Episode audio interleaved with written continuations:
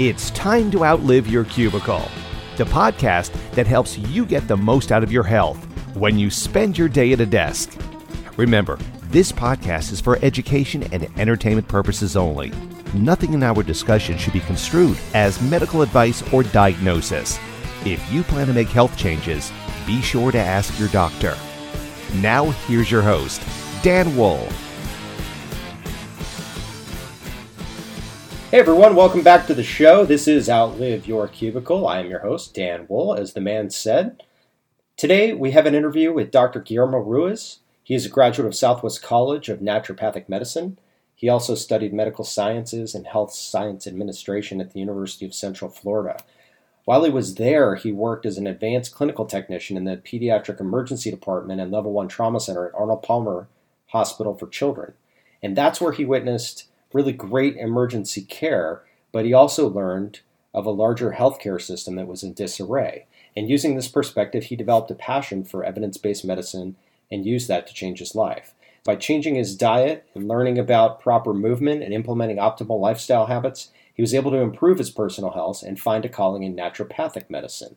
At that point, he decided to further his career with the focus on finding and removing the underlying obstacles to health. While he was at SCNM, Dr. Ruiz became interested in the treatment of endocrine disease with a focus on thyroid health. Under the mentorship of Dr. Alan Christianson, Dr. Ruiz expanded his knowledge in treatment of Hashimoto's and Graves' disease and completed advanced endocrinology training in order to better address and resolve the endocrine disease. Dr. Ruiz has a deep love for botanical medicine, and he's presented nationally and internationally on this topic. He holds a position as a research assistant at SCNM. He works part time as a researcher at the Arizona State University Biodesign Institute, and his research focuses in an interesting area. It's prevention and treatment of multi drug resistant bacteria and viruses with the use of botanicals and other naturally occurring substances such as amino acids and minerals, and we get into this in our discussion. In his spare time, Dr. Ruiz hosts his own podcast called 3030 Health, where he interviews the most influential personalities in the health movement and strives to advance naturopathic principles with an evidence based medicine approach. I love his podcast, and I can tell you that Dr. Ruiz is a rising star in the naturopathic and in the paleo communities. And in this episode, we talk about a number of things, ranging from perfect cup of coffee, how he got started in medicine, uh, different diet types, and nutritional strategies for people with busy lifestyles and work. We also get into thyroid disease, and Dr. Ruiz works at Integrative Health in Scottsdale. He's one of the top thyroid clinics in the country. He's a lot to say on the subject and the ones I just mentioned. He's a friend, he's a colleague, and it was a good interview. Hope you enjoyed learning from Dr. Guillermo Ruiz. Dr. Ruiz, welcome to the show. How's it going, Dan? You know, super excited to be here, dude. It's great to see you. Um, we're colleagues via Southwest College of Naturopathic Medicine, and uh, it's such a great pleasure uh, to have you on the show. Um, I first wanted to talk to you about something that I know is near and dear to the hearts of a corporate audience, and that is coffee. You are a connoisseur of coffee. How did you get into that, and what's the best way to prepare the perfect cup of coffee? Well, you know, that's that's such an intricate question because uh, you know I'm gonna have to blame my friend uh, Devin Snow, who really got me into the into the like intricacies of coffee, and uh, to to make a very long story short. Uh, I have like this obsession with coffee where where uh, I've done as far as like roasting beans and uh, and I've done uh, you know a lot of t- taste testing, and no lie, you know one of the reasons I came to Arizona was because one of the best coffee shops in the nation, Cartel Coffee Shop, oh, is here is here in Arizona. It's the best. But you know, uh, for anyone out there drinking coffee, uh, stop drinking dark roast. Uh, I'm gonna give you uh, I'm gonna give you a couple of reasons why. Like first of all when you over roast your coffee, you're basically drinking a one note charcoal uh, tea. Uh, you don't want that. You know, coffee has a lot of intricacies, and uh, the proper extraction of coffee is as important and has been used as a medicine and uh, for so long.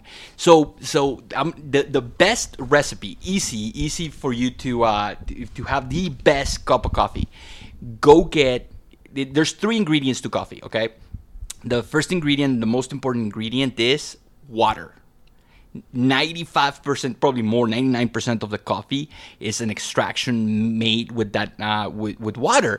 So get the cleanest water you, you want. Now you don't want RO water. You want something that has some minerals because those minerals are going to he- help uh, pull some of the stuff out of the coffee those nuances.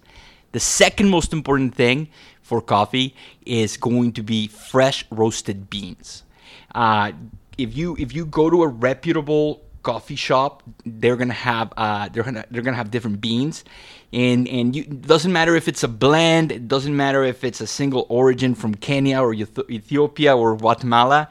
Just get something that has been roasted within the past uh, uh, week, and you should be good. You don't want freshly like the same day roasted coffee because it hasn't developed.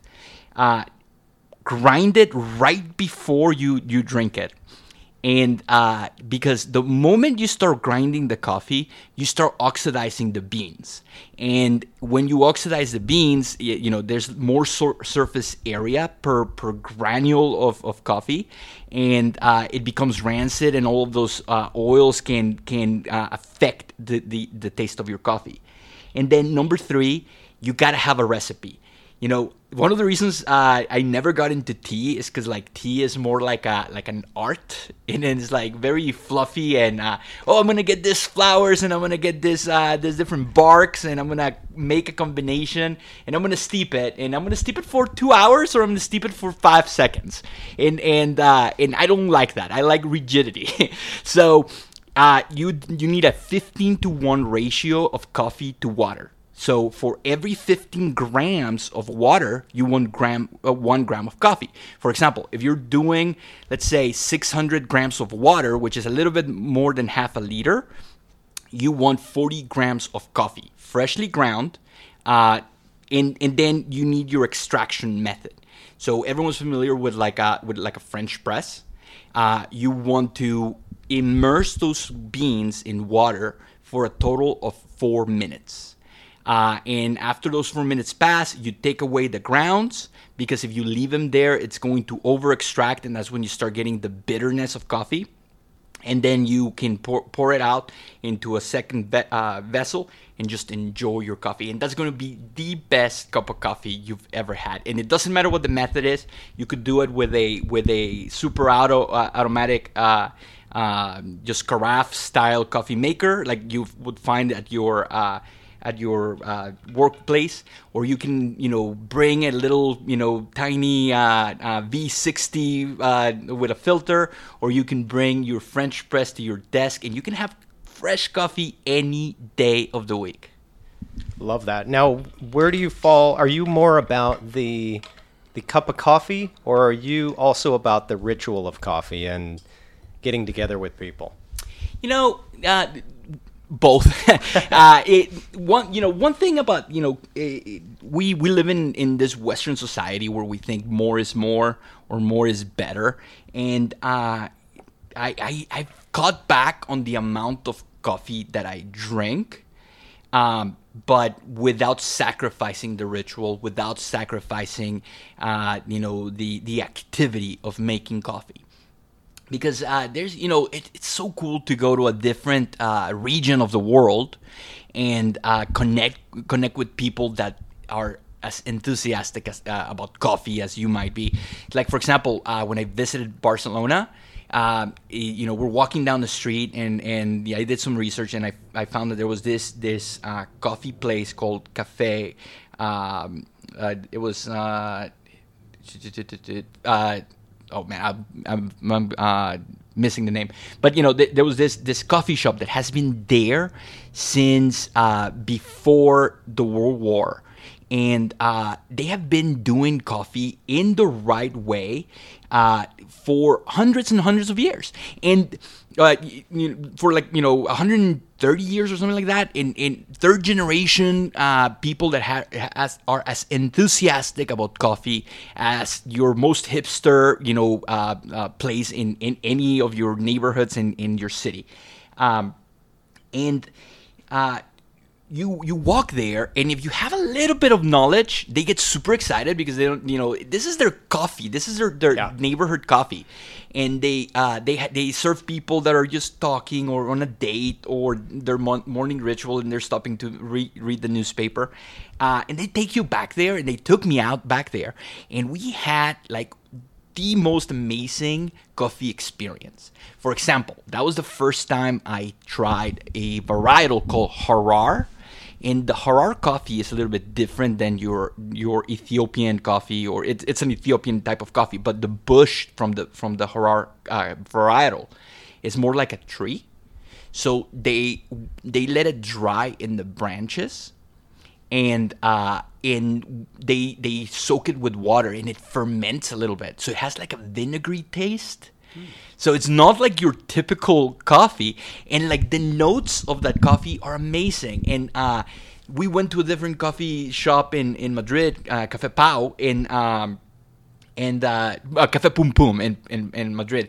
And they had a different type of coffee from the same region of the world that tasted like straight up uh, tomatoes. It was like drinking gosh. Tomatoes. And it was so amazing. And then uh, a couple of years ago, uh, here in, in Tempe, we had a, a, uh, a different, a, one other different varietal of Ethiopian, a Wahana Rosuna, that tasted like melted strawberry starburst. Oh my gosh. So you know when you over roast your coffee, it totally, totally like like eliminates all those nuances and all this really uh, uh, amazing uh, tastes. You know, almost like wine. Okay, but it's easy to overdo it, and you don't want to overdo any stimulants because that's like dirty energy and and you don't want that you know you want to have you know maybe a little bit stimulation maybe you like the taste of coffee but you don't want to be jittery you don't want to be making uh, re- decisions on basically jet fuel and it kind of like messes with your cortisol rhythms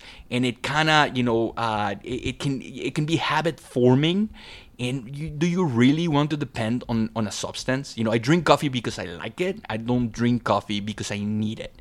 Um, and in reality, I don't want to, you know, if, if I don't have a, a cup of coffee one of these days, I don't want to get a headache and I don't want to be thinking, you know, like a, like an addict, you know.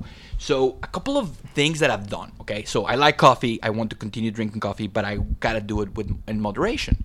So a, a really cool trick is to buy like the most badass uh, thermos that you can get. And and I selected something called a Zojirushi okay? And the Zojirushi is this uh, is this thermos made in uh, th- uh, thailand. And like those guys have figured out how to uh, how to make a good thermos.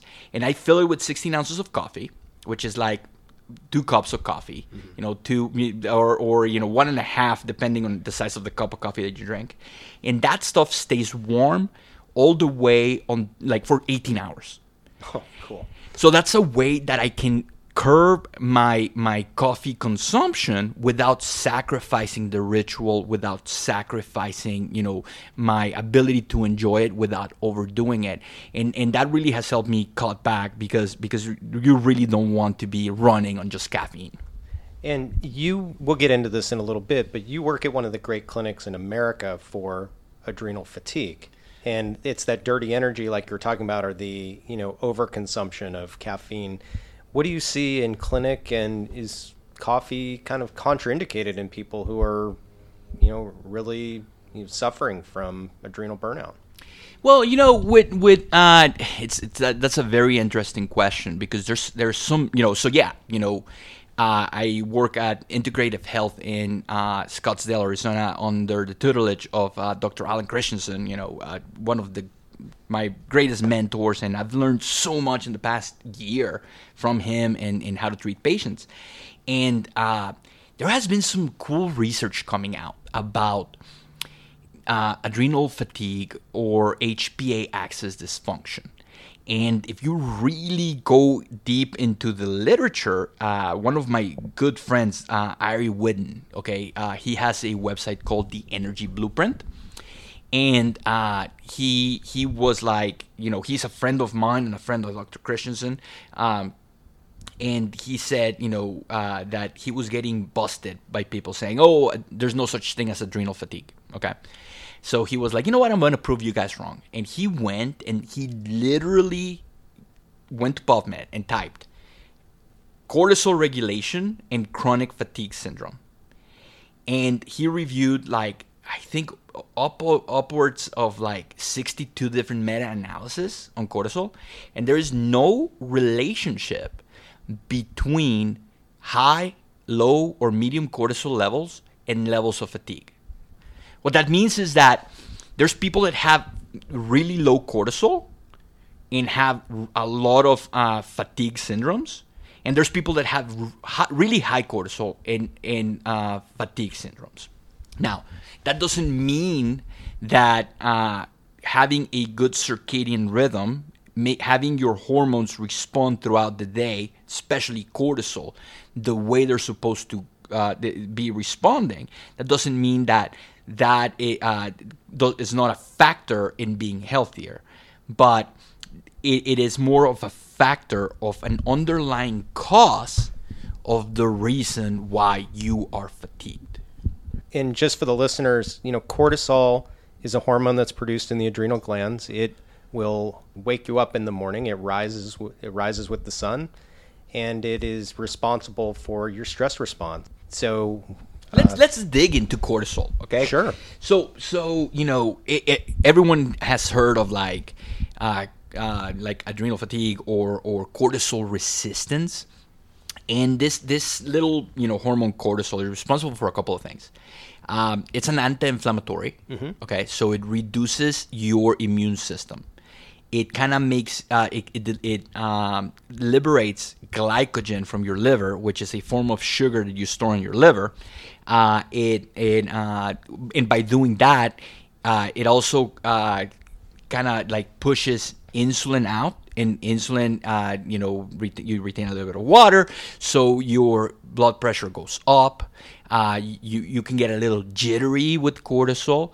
Uh, just think about getting nervous you know think about the response that you you get when you're getting nervous. And the way that i explain it to my patients is in the morning first thing in the morning you want to be not nervous but aware you want to have higher blood pressure you, because you, are just racing from being you know uh, completely uh, horizontal over over eight hours.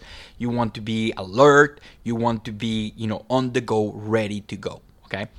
So what happens is that in the environments that we live okay uh, we are con- in, in a constant cortisol uh, or stressed environment if you're listening from your from your uh, from your uh, from your desk right now, you're listening to a podcast, and I'm probably scaring you right now into thinking that you have high cortisol, and that is going to in in in effect cause a cortisol response, and uh, that is not in line with uh, are the, the way that we should live every day. Okay, so the cortisol curve goes like this. So in the morning, you want to be a little bit nervous. You want to be uh, you want to be able to have that awareness, and as the day progresses, you want that cortisol curve to go um, to go down and down and down and down and down. Um, so what we want to do is uh, have high levels of cortisol in the morning, low levels of cortisol at night, so you can fall asleep. But if there's a couple of things that raise your cortisol at the wrong time, and then you end up having high cortisol throughout the day. Like for example, you're listening to this podcast, you're you're scared because I'm talking about cortisol, or you're driving and someone cuts you off, that's going to spike your cortisol, or you work out late at night, and that's going to increase your cortisol, and now then you can't fall asleep which if you can't fall asleep that's going to mess up your, your cortisol rhythm because now you're going to push that cortisol and now in the morning you might not have the high levels of cortisol to wake up. And that's why a lot of people in the united states wake up and are not refreshed. They get that three in the morning wake up yeah, you know, and then and then uh, so cortisol again, you know, it helps you regulate sugar. If you, your brain needs sugar, cortisol spikes and it releases some sugar. You know, imagine you're running uh, away from a tiger. Uh, you want to have some substrate of energy in order to be able to run away from the tiger, and uh, you liberate some of the sugar stores that lets you run faster and survive. Okay, but what happens when you are sleeping and because you have been stressed for so long your cortisol is not making that happen. And now you're not getting that sugar response. Well in the middle of the night if you are passed out and you know dreaming you're not going to think about going to the fridge and getting some sugar to feed your brain. So if the cortisol response is not working then you jump into epinephrine which is the next stress is stressing uh, uh, hormone. And if you jump from cortisol, which is like a nice little push, and you go into epinephrine, that's when you wake up like Pulp Fiction style, like you know, in, in, the middle of the night, and you're now you're having a panic attack because your body says, "Hey, we need to regulate this sugar." So, unfortunately, coffee to bring it back uh, also pushes your cortisol levels up. Mm-hmm. Okay, so if you are having trouble sleeping, even if you don't think that that caffeine is affecting you, how many times have you heard, "Oh, I can drink caffeine all day and it's not going to uh, and it's not going to disrupt my sleep"? Physiologically, that's impossible because you will have that response to the caffeine whether you notice it or not. So, uh, by having solid cortisol levels, you're going to be able to have better sleep, better recovery. You're going to get uh, your immune system. Remember, if you uh, if you get up, if any time that someone's sick at work, you get sick, it's probably because you have high cortisol levels, which is diminishing your uh, your ability to fight infections because cortisol is an anti-inflammatory that kind of slows down your immune system. So if you if you're the person that gets catches every cold, if you're that person that can't sleep at night, if you're that pe- that person that's waking up and not being refreshed and necessitates that cup of coffee, there's something going on with that cortisol rhythm. Well, let's switch gears a little bit here.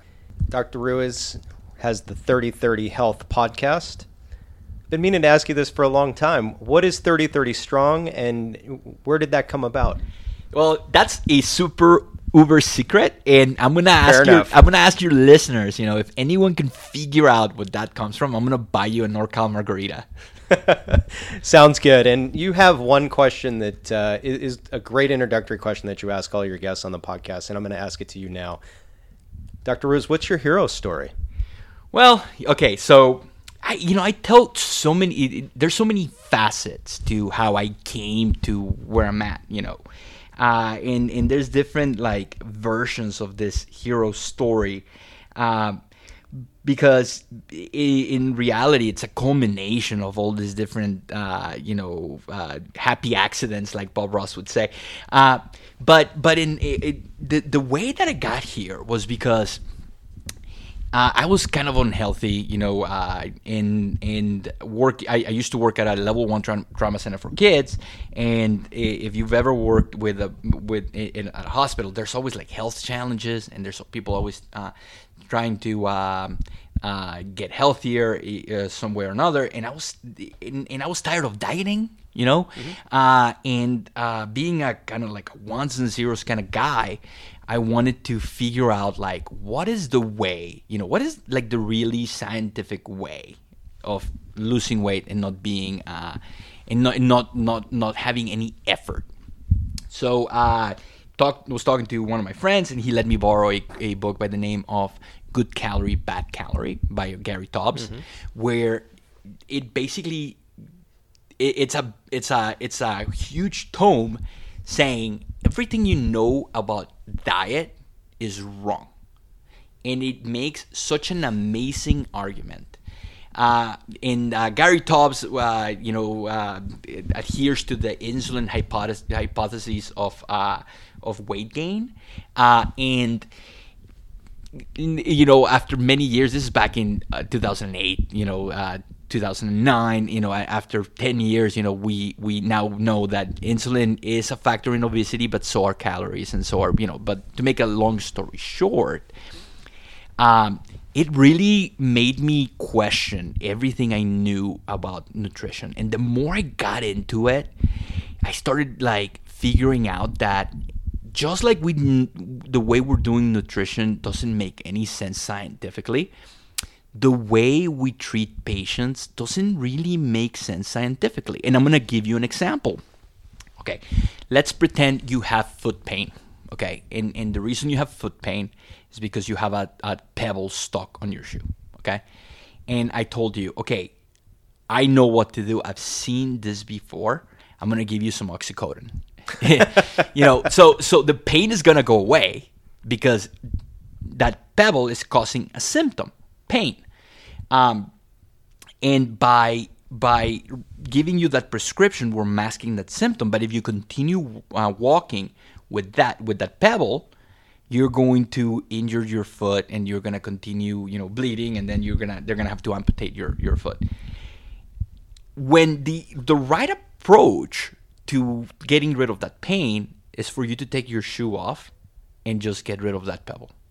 Right. You know, now, now, now, this sounds silly, but it's very, very obvious. Okay. So it came, you know, it hit me like a ton of bricks when my girlfriend's mom was diagnosed with cancer. It was a very, uh, uh, it's a kind of form, uh, uh, really uh, rare kind of cancer. It, that that it, that has a really strong association with eating wheat. Wheat is a very inflammatory protein, okay, and uh, what happens is that you know by eating wheat, it creates inflammation in your intestines, and uh, it, it, it erodes your intestines, and and you just need one rogue cell to turn cancerous, and then it continues to divide, and then you have cancer. Her first symptom was a complete obstruction of her small intestine. Whoa. And by the time that lumen was completely, you know, sealed, that cancer was everywhere. Okay, so being a once and zero kind of guy, having a scientific library at the at the at the hospital, I went to the to to to uh, do some research, and I found three different studies on the association between jejunal cancer and uh, gluten consumption. So to make you know, think about it. Okay, uh, you you have this A to B causality. You know, it's not proven because it's so rare. So we haven't we don't have enough case studies, but it's a strong enough correlation for me to print those papers out and and I gave them to my uh, girlfriend's mom, um, uh, and she went to the surgeon. The surgeon, you know, like in his most cheerful, you know, cheerleading kind of attitude was like, you know what? It's nothing you did. We're gonna fight this. Mm-hmm. Okay, so that sounds cool. The problem is that there is other DNA that is related to her that is walking through this earth in the form of siblings and daughters and sons, and that could benefit from this information. And the way that we treat cancer is, you know, instead of like, okay, let's remove the pebble from the shoe, is what's the most appropriate chemotherapy? Now, I'm not against using chemotherapy for cancer, but why are we treating cancer in that way? And then you think about any disease process. For example, diabetes. Do you know is is the answer to type 2 diabetes to uh, give someone metformin? What about autism? What about, you know, all of these different disease processes? And it didn't compute in my head. Now, we can do an amazing job with like surgical procedures and using technology to help you uh, you know uh, uh, save your life right there at that instant you know um, heart attacks and putting stents and all of this cool stuff that we can do with with technology. But when it comes to prevention the current healthcare model didn't work for me I, I did not believe it. You know, we're just we were just, you know, what's you know, uh, here's your infection, here's your here's your medicine, here's you know, what's the underlying cause, what's causing this, and uh, listening to Chris Kresser, uh, you know, he he mentioned the word naturopath, and I was like, what the hell is that?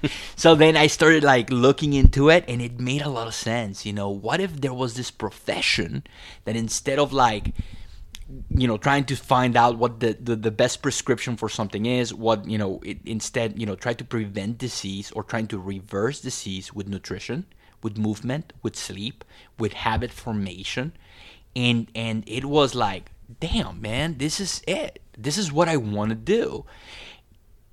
And it's funny because naturopathic medicine found me not the other way around and and that's why I'm talking to you right now because I I you know I want to shout it from the rooftops that you know if you have a medical condition don't settle for just silencing symptoms. You know, educate yourself, become your own advocate, and remove what's making you sick, not just cover it. Absolutely. And thank you for that story. You mentioned Chris Kresser, you mentioned Gary Taubes. I know you've read Robb Wolf's books and you've gotten involved in the paleo world. What is a paleo diet? And continuing on what you were already saying about uh, you know wheat, for example, how did you get involved with that, and what are your thoughts? Well, you know, it, it, it was uh, back in 2008, 2009. It was hard to read Taubes and not kind of get involved in the paleo community. Um, and I, I, wanted to dispel some myths. You know, a paleo diet is not just eating meat. You know, a paleo diet is not a ketogenic diet. A paleo diet, it's not, uh, you know, you. Uh, a paleo diet, the, the way I define a paleo diet, a paleo diet is the most anti inflammatory diet for you during this continuum of health. For example, uh, let's say you uh, you are a kiddo, you know, you're just born, you know, uh, your paleo diet would be breast milk, okay? Uh, and then you become a toddler and you're growing, and maybe your paleo diet is going to include uh, you know, a little bit more calcium and, and uh, you know, so maybe some dairy products. Uh, you're gonna eat, uh, you're gonna eat more calories. Then you go to high school and you become an athlete, and now you're going to try to eat as much protein as you can in order to maintain your muscle mass. But then uh, you go to you go to college and you end up a uh, in, in a desk job and you can't move so now maybe you're gonna have to be a little bit more on the ketogenic side because you're not expending as much calories as you were during your uh, during your, your high school days. So so uh, the most anti-inflammatory diet for you at that time is probably going to include less carbohydrates. Let's say then you decide to run a triathlon. So now you're going to change that mix. And throughout all those things, the macronutrients change. Uh, like for example, the example that I give is okay. So a bodybuilder is going to want to eat a higher protein diet, which is going to be beneficial for them. And a person with uh, uh, there's a disease called horseshoe kidneys, and those uh, those guys can't process uh, protein as well as someone with two kidneys. So their diet is going to be less protein uh, heavy Okay, so they're pro- they're probably to rely maybe more on carbohydrates or fats. Okay, who is to say that those two people are not eating their best diet for themselves? So the paleo diet is macronutrient agnostic depending on your situation depending on, on you know let's say you're a, a pretty healthy person that is running marathons um, maybe you want to be on the higher carbohydrate side or maybe you want to run in a ketogenic style of uh, for endurance training. Cool. And, and then you're diagnosed with cancer okay? And you decide that oh you know what? Maybe if i do a ketogenic diet i can starve out some you know some uh, types of cancers. Um, and, and you switch. Again you know you switch the, the, the fuel mix but that doesn't mean that you are not uh, you're not still following an ancestral type of diet. Now, what is the the common thread between all of these things? The common thread is that you want to eat unprocessed, clean food. So you don't want to, you know, uh, you're going you're to try to eat, you know, the most uh, the, the highest quality vegetables and beef that you that you can get, the highest quality uh, calories in order for you to achieve those goals. And um, that doesn't mean that you have to eat like uh, 100% organic, 100% grass fed food every day, all day long, although it would be amazing. Uh, don't let perfection be the enemy of good. You know, there's some processed things that that you know could be better. You know, than than not eating. Uh, uh, uh you know, like for example, uh, if you have to eat some beef jerky, uh, that would be better than eating a donut okay that you don't have to eat uh, grass-fed steak for every meal. Uh, just making sure that that you don't let perfection get in the way of your goals. And is it possible for someone sitting at a desk who might eat out all the time to get a clean clean food as much as possible? Is it an 80-20 proposition So you know, I don't like the 80-20 proposition. I'm a I'm a hardliner when it comes to that. Uh, but but I'm giving you a lot of leeway. You know, uh, it, it you know I like technology you know uh, and and uh, it, that's what makes us human uh, like for example there's there, there's a you you'll hear people say oh you know we're the only mammal that drinks another mammal's milk well we're the only mammal that wears pants so should we stop wearing pants no um, milk is a technology and if you don't have any problems with lactose okay if you're not allergic to to the proteins within milk namely casein whey uh, albumin uh, if you're not allergic to those things, by all means, drink milk. Uh, but what you don't, so again, don't let perfection be the enemy of good. So, uh, so you don't you don't have to you, know like that 80-20, you know, 80% of your meals could be fresh, prepared, homemade foods, and then the 20 could be technology. So let's say you're running, you know, you your your commute is an hour and you can't you can't afford to spend 20 minutes making breakfast every morning. If you're not allergic to to milk products, maybe a protein shake instead of eggs and bacon is going to be um, um, it's going to be fine. It's going to be perfectly fine. You know, don't don't don't uh, don't you go ahead and uh, beat yourself over it. The problem with the 80-20 proposition is that when people let loose you can't really stop and it and and we have to blame food scientists for that uh, because they are very good at making food uber palatable and when you when when you know when those uh, chip commercials say you know bet you can eat just one you know they're not lying no i mean they have research scientists who have measured the decibels of the chip and figured out at what point will that get somebody to reach for another one and then another one and another one? It's even even down to that granular of a level of science that you know many of these foods they've they've thought that through in order for you to consume more. And if you, you know, if you can't like fathom the idea that someone's controlling you, uh, uh, just think about this, okay? Dan, have you ever like reached in the fridge and got grabbed like a cup of mayonnaise and just gone at it? Not mayonnaise, but there's plenty no, no, of other no, things. Just mayonnaise. Okay. Yeah. What about what about like? Have you ever boiled chicken? You know, let's boil half a chicken and just ate it like straight. You know, boiled chicken. Absolutely. well, you know, it's not as tasty as, as a cup of mayonnaise. But what about like? Have you ever grabbed an onion and ate it like a like a like an apple? No. Okay. Uh, a little bit easier, you know, like four s- sticks of celery. Have you ever eaten those sticks of celery? You know, a lot of people have. You know? Sure. Okay. Now, if you grab all of those ingredients and you combine them, now you have chicken salad. And I guarantee that you have eaten chicken salad All the time. Eh, You see, and now those are the same. You know, like a cup of a cup of mayonnaise, half a chicken, half an onion, and four, uh, you know, sprigs of, of celery. You make chicken salad, and that's pretty damn delicious. The sum of the parts can make you eat more calories than the individual things. And and then you can get even more complicated, you know, because like for example, so that's a really plain chicken salad. But you add some cranberries to that thing, then you add some nuts, and now you're switching between creamy and crunchy and sweet and, and salty.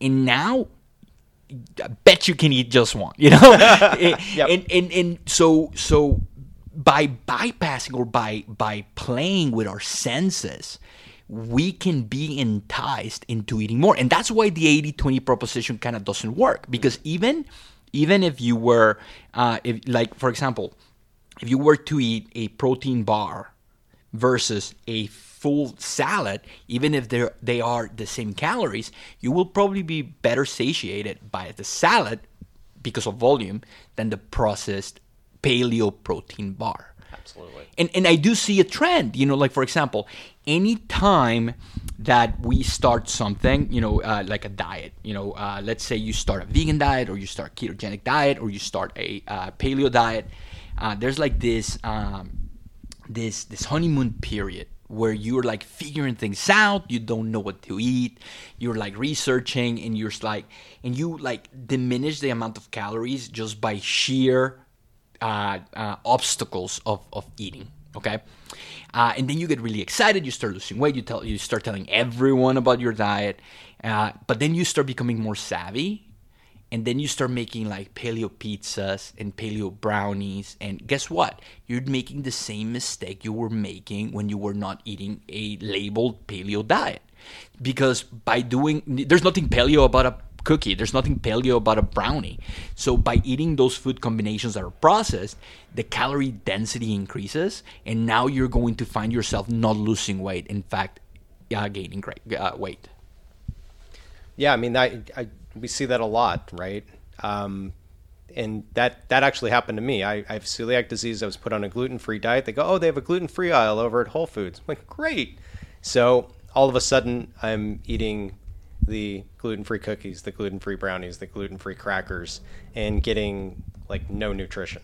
And the exact same thing that you just mentioned happened. You know, first I gained weight and then I started to lose weight from not having good nutrition. So, I mean, really, what you're talking about is a you know just kind of a broad-based diet um, of you know what is healthy for you, uh, right now. It's yeah. the least inflammatory.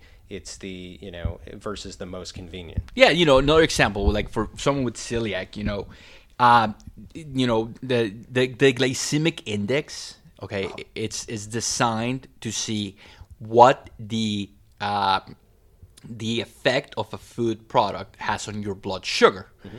There's there's things that are really high in the glycemic index, and there's things that are really low in the glycemic index. So, uh, what has a higher glycemic index, Dan? Uh, carbs, well, processed carbs. Processed carbs, because that, that's going to affect your, your blood sugar. Okay, but what has a higher glycemic index? Whole wheat bread mm-hmm. or gluten free bread? It's gluten free bread. And, and the reason why is that there's things that slow down the absorption of carbohydrates. Fats is one of them, mm-hmm. uh, proteins is another one. Okay. Whole wheat bread has tons of carbs for sure, but it also has the protein gluten. Okay, so gluten is very it's very inflammatory, but it does slow down the absorption of carbohydrates. When you have gluten-free bread, you have all of the carbs, none of the protein. exactly. So that bread is going to spike your in your your uh, glucose faster, and it's going to increase that that uh, that uh, glucose. In, in in your blood, you know, uh, so so it, it makes no sense to me that someone says, "Oh, I went gluten free to lose weight." No, no, no. You went gluten free to decrease inflammation. If you want to lose weight, you're going to do a you might be you, you, you want to do both you want to lose weight and you want to decrease inflammation but you just got to be careful in the way you approach it because it's very easy to get into trouble mm-hmm. And, and what are some common diet mistakes like that that you see in practice all the time well, you know, that's that's one, you know, that's one where where people start eating processed foods, you know, thinking that they're super healthy and they're not. Uh, uh, following, uh, you know, like within even within within the glycemic index, you can get into a lot of trouble. Like for example, um, sugar, you know, a teaspoon of sugar has a high glycemic index, and then you, you there's things like agave syrup that don't have a high glycemic index because agave syrup is 93% fructose. Mm-hmm. And fructose, you know, uh, it, it's absorbed in the small intestine, and once that is saturated, all of the rest of the fructose goes into your liver, and it starts creating wreck, a wreck. Okay, mm-hmm. um, uh, you know, e- trying to eat fat-free things.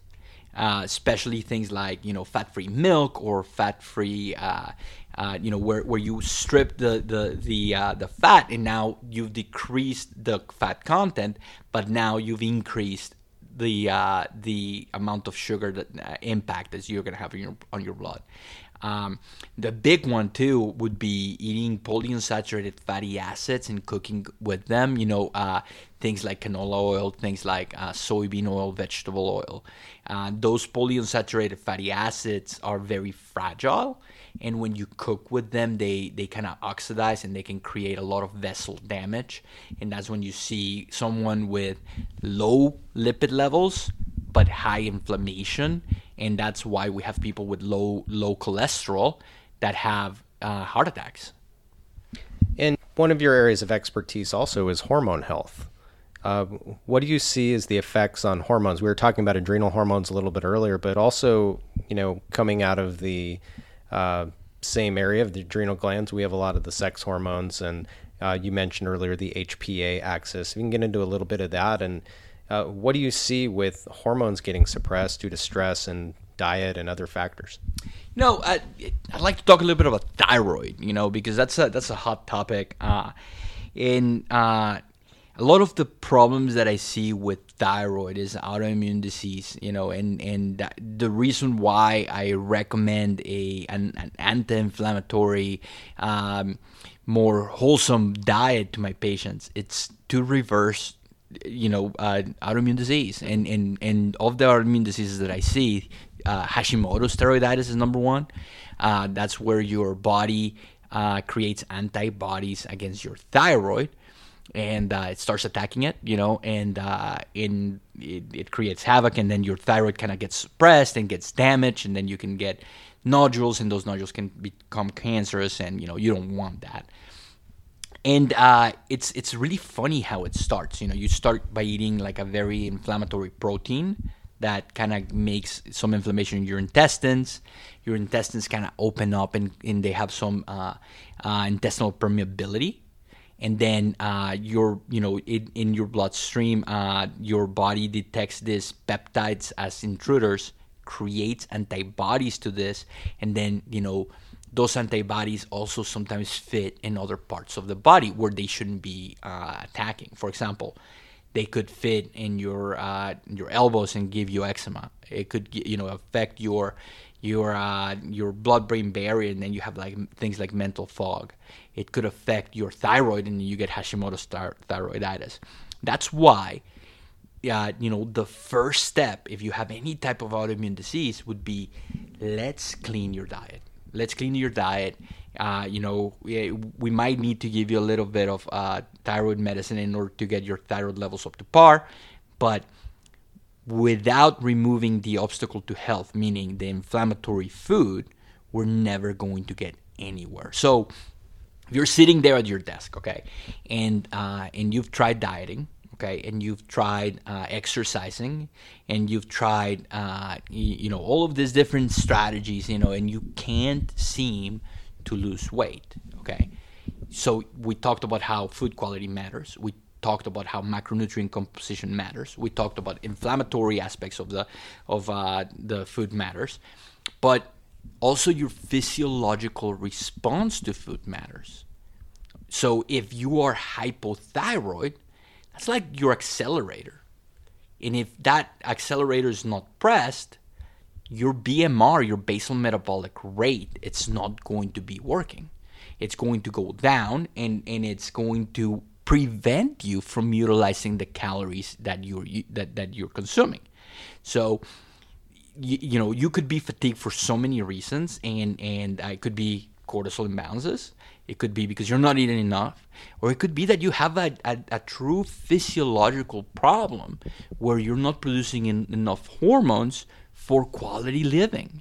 So it's not your fault, you know. It, and, and some of the things that you need to look for is like thinning hair, you know, uh, you, uh, being cold when everyone is warm. Um, not being able to lose weight no matter how hard you try um, you uh, you know being uh, uh, you know fatigued and uh, all of these things you know all of these things can present as a picture and of of hypothyroidism what don't most people know about their hormones you mentioned a lot of really interesting symptoms there that uh, we see come into the clinics but a lot of times when you tell people it's their hormones or that uh, they they come in and they say, "Oh, but I'm eating a healthy diet."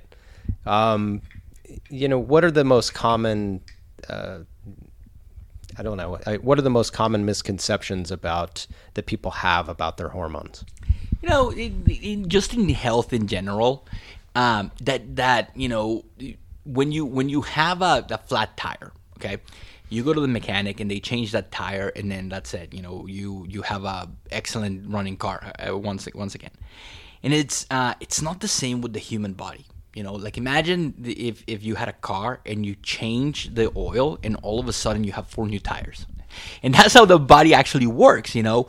So let's say you present with this this this picture of low energy, maybe no sex drive, maybe maybe you're gaining more weight than you want to, maybe you know you're you're uh, you're fatigued, um, uh, and and and you run a set of labs, okay, and it says, oh, you're hypothyroid, so let's give you some thyroid medication.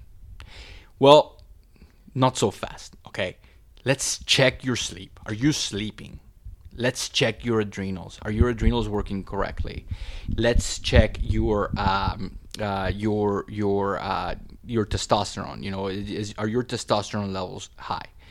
Um, and, and it, it's usually the other way around. Like like if if you were to check someone's testosterone that was low, uh, and you just give them testosterone, sure they're gonna feel great, but you're just suppressing that that gland, and you're not you know uh, you're not gonna it, um, allow the body to do what it what it needs to do. If you, on the other hand, have someone with low testosterone, and you fix things that are in the perimeter of things that affect testosterone levels, you might not only affect testosterone, but you you will also help the adrenals and you will also help the thyroid. For example, you have someone with low T, uh, they want to put muscle, they don't have a you know sex drive, and you start by let's fix your sleep, let's fix your diet, let's you know let's stop relying on caffeine to get you through the day, let's try to minimize your stressors. Okay, all of a sudden, you know you're going to you know get uh, you know your testosterone levels are going to get up are going to go up, and now your, your HPA, HPA axis is going to be more balanced. And because you're sleeping better, maybe your cortisol levels are going to be more normal. And because they're more normal, you're going to be able to sleep better because you're going to be excited in the morning and tired at night which is going to let you sleep and you're going to regenerate better. You're going to, you know, flush all the toxins of your brain, which is going to help with the uh, communication of your brain to your thyroid, which is going to make your thyroid work better, which is going to increase your BMR, which is going to increase, uh, uh, facilitate weight loss, which is going to increase your muscle mass, which is going to help your testosterone. So it's all connected. We cannot see the human body as an isolated silo we need to treat the whole body, and by giving it balance, that's how you achieve true health. Now, what is a simple way to kind of get started? We all have such busy lifestyles. Um, we're running around from nine to five, and and then we get home, and there's things to take care of, and you know, stress is just a part of modern life, and it does keep those hormones suppressed. Uh, what are some simple ways to get started? What do you recommend to your patients? Well, you know, so with stress, you know, uh, unless you go move to an island, you know, or or you know, or something like that, you know, the you're not a snowflake. Everyone has stress. One of the biggest pet peeves that I had at, at, at, when I was in school is when people were like, "I'm so stressed, I'm just going to eat a pint of ice cream," which is like the worst thing you can do. yeah. yeah. So there's two types of stressors stressors that you can control and stressors that you cannot control. I cannot control traffic. I cannot control you know when i was in school i couldn't control the you know the week before finals. Uh, I, I cannot control the workload that i'm going to get at work tomorrow. But there are things that i've pretty much in 100% control. Like for example the time i go to bed uh, what I'm going to uh, uh, fork into my mouth three times a day, those things I can 100% control. So as the stress goes up, your diet should get cleaner because that's one less stressor than than than that you're gonna be giving your body. I'm gonna give you an example. Have you ever heard of someone going on a cruise and they're like, "Man, I was eating it all day long and I actually lost weight." You know? So what happens is that instead of being worried about traffic instead of being worried about the next deadline you know you're on a cruise man. Like they make you leave your cell phones you know off because it's gonna cost you a lot of money. So you're not having facebook friends tag you and, and reading headlines about politics. You're sleeping more because you're on vacation. So because you have all that stress controlled now you can buffer the stress of eating a bad diet so so it makes total sense that people have that experience. Um, So the number one thing that you can do is take control of your life. You know, it, it whether it's you know, uh, you know maybe you don't like the job that you have, but this is the job that you have to do. Uh, and, and that's stressing you because you're just paying your bills. Okay, cool. That's a stressor that you cannot change. But to mitigate the damage that is giving you psychologically and physically, you know, meal, meal prep, meditate, you know, and once you get to a point where you can move to an island, then you can do you can change that, and that's going to be the most bang for your money that you can get. Well, let's talk a little bit about meal prep. Um, you know, we were talking a little earlier about ancestral health and evolutionary medicine, and traditionally meals were cooked together, they were shared together. But today, shared meal means you know going out to fast food at lunch. Um, in, in maybe instead of every single day, instead of maybe you know going out with some people and having some laughs once in a while, and or having people over to your house and cooking for others. Um, now we don't cook. I, I I'm of the belief that we are a generation or two away from losing the ability to cook. For most people, we'll always have chefs, but most people have gotten accustomed to going out to eat, and instead of preparing their own food, which um, is really pretty easy. What are some good meal prep techniques that you recommend? Well, you know, the number one thing that I that I that I tell people like the biggest secret that I have is that I eat really, really boring. You know, I eat basically the same thing over and over and over and over again, and and that that does not mean that I don't enjoy food. I love food very much, but if you try to be a chef with every meal that you're that you're making if you try to go on pinterest and find the best paleo looking food that you can find and then try to recreate it and then you have to go to the store 10 times a week and you have to spend two hours per meal that's going to be a stressor. So get good at two or three things have it have them ready you know have have some grass-fed frozen beef in your freezer and have a bag of, of veggies and some curry powder you, you can make that meal in five minutes. And um, and every once you know once a week twice a week throw down you know go in you know find a, a, recipe that you want and make it you know paleofy it you know maybe maybe that's the 20% where you're gonna ha- are you gonna make you know once twice a month you know some paleo pizza um, and and and just kick your heels and have some chips and salsa every once in a while. But don't try to make every single meal instagram ready you know? And and by taking that responsibility away by taking that, you know, it, stop being hard on, on yourself and just and just you know repeating those movements and creating that habit. That's when you're going to achieve freedom. Dan, when was the last time you forgot to brush your teeth?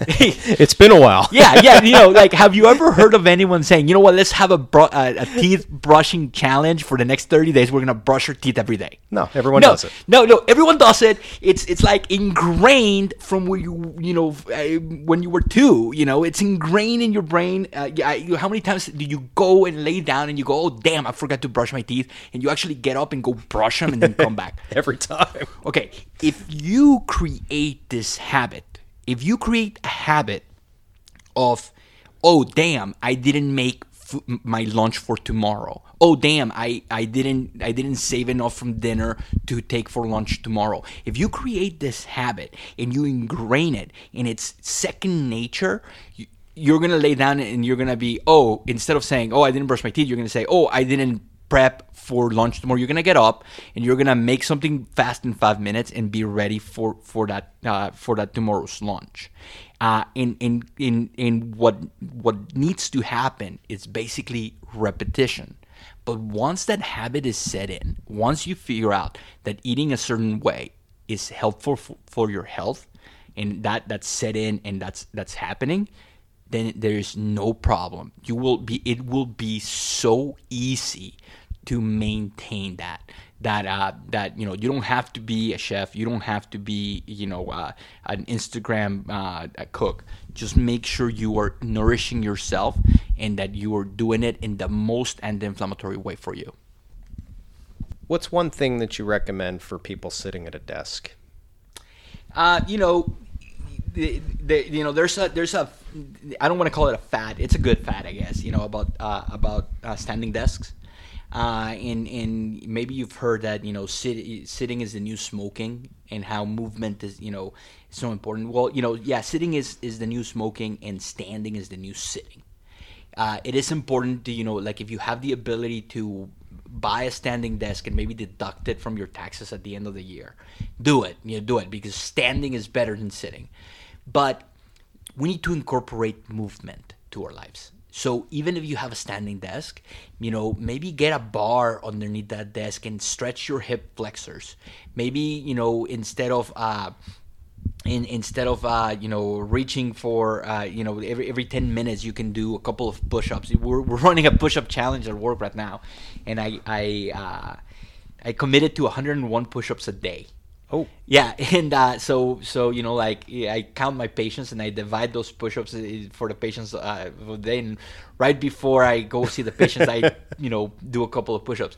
Incorporate movement to your life. You know, uh, it, maybe you instead of taking calls uh, uh, sitting down, maybe you want to stand up and walk. People think better when you're moving. Um, try to eliminate the stasis in your day uh, and and and in, in, in you know and, and if you don't you know this is this is like a completely out of the left field. If you don't like what you're doing this is your wake up call. You know that doesn't mean that you need to uh, quit right now but make a plan. You know uh, i was uh, i wasn't happy with the way we were treating people I wasn't, I, I you know, I, I, was helping people. I, it was a very fulfilling job, but it was not my dream job. Go and nourish yourself. Fight for that dream job. Outstanding. Dr. Ruiz, where can uh, people find you on the interwebs? you know, you can visit my website at 3030strong.com. I have a, you know, a cool, uh, so a couple of posts. Uh, I I also have a podcast. Uh, my podcast is uh, 3030health.com. Uh, and, you know, I've had a couple of cool people in there, you know, uh, and uh, I also post where I'm going to be presenting. I don't know, I'm not sure when this podcast is going to air, but I'll be presenting at PaleoFX this year, 2018, in, uh, in June, June 27th, I believe. Um, uh, then uh, hopefully I'll be at, uh, at, at AHS at the Ancestral Health Symposium. In this this year is going to be in Bozeman, uh, uh, Montana, and I'll be at, at the Association of Naturopathic, American Association of Naturopathic Physicians. I'm going to be presenting some some of my research there. Super cool uh, conference. And, and, and let me let me stop you right there real quick. We let's talk about your research. Oh um, yeah, I, yeah, yeah. We, we didn't even get into that. You you've done some really incredible uh, botanical research, both with uh, re- bacterial resistant, or uh, I'm sorry, antibiotic resistant uh, bacteria, and uh, also some effects of botanicals on viruses like herpes simplex. What talk a little about your research? what what sorts of things have you done? Well, you know, uh, it, it, that's that's that's a really cool topic because uh, I love botanical medicine. You know, like I literally spent like five minutes of the at the intro of this podcast talking about a medicinal uh, uh concoction called coffee, um, and uh, I really like the power of plants. There's a lot of memes within botanical medicine like for example oh it's natural it's not going to you know the plant knows what you know what to do. Or oh it's natural this this natural antimicrobial is going to get is going to kill the bad bacteria but it, but the good bacteria is going to remain. And that's not true you know uh, all these botanicals are making these compounds to defend themselves from other things and they are going to be indiscriminate of good bacteria or bad bacteria so we set forth a uh, a proposal to try to see if we could make uh, bacteria resistant to botanicals, and we did. Um, and and that's very interesting because after this world gets obliter- obliterated, you know, uh, bacteria are, are going to still be around because they can adapt so fast because their life cycles are so small. So you know, so they can mutate and, and reproduce and and and persevere. So uh, it the idea of making uh, bacteria resistant to botanicals might sound a little anti naturopathic or anti botanical medicine, but in reality, it elucidated how the, the that plant is actually working. And by being able to figure out how the plant works, we can create better medicines. So, like for example, you have plant A and plant B, and both plants are attacking the bacteria with the same mechanism. We don't want to combine those two plants. We want to combine different types of mechanisms in order to make uh, that, that medicine more effective. It's fascinating. Yeah, no, it's it's it's fascinating. You know, I presented last year at, at, at the Ancestral Health Symposium on um, on the ability of plants uh, fighting viruses, and uh, and I presented at PaleoFX last year uh, the top uh, the top supplements uh, for your uh, paleo medicine cabinet. And I actually have an ebook on my website. And it's completely free. You just go in and put in your uh, your email, and you can download uh, all these different uh, uh, botanical or supplemental ways of fighting things like the common cold, uh, things like indigestion, nausea, without having to go the the uh, the drug route. You know, and these are double-blind, placebo-controlled trials. Uh, we did an excellent job researching those mechanisms to give you alternatives. you know, it, so you don't have to you know always reach out for that pill bottle. Um, this year at the uh, at at, at uh, PaleoFX, I'm going to be presenting a class on how to make your own botanical medicine.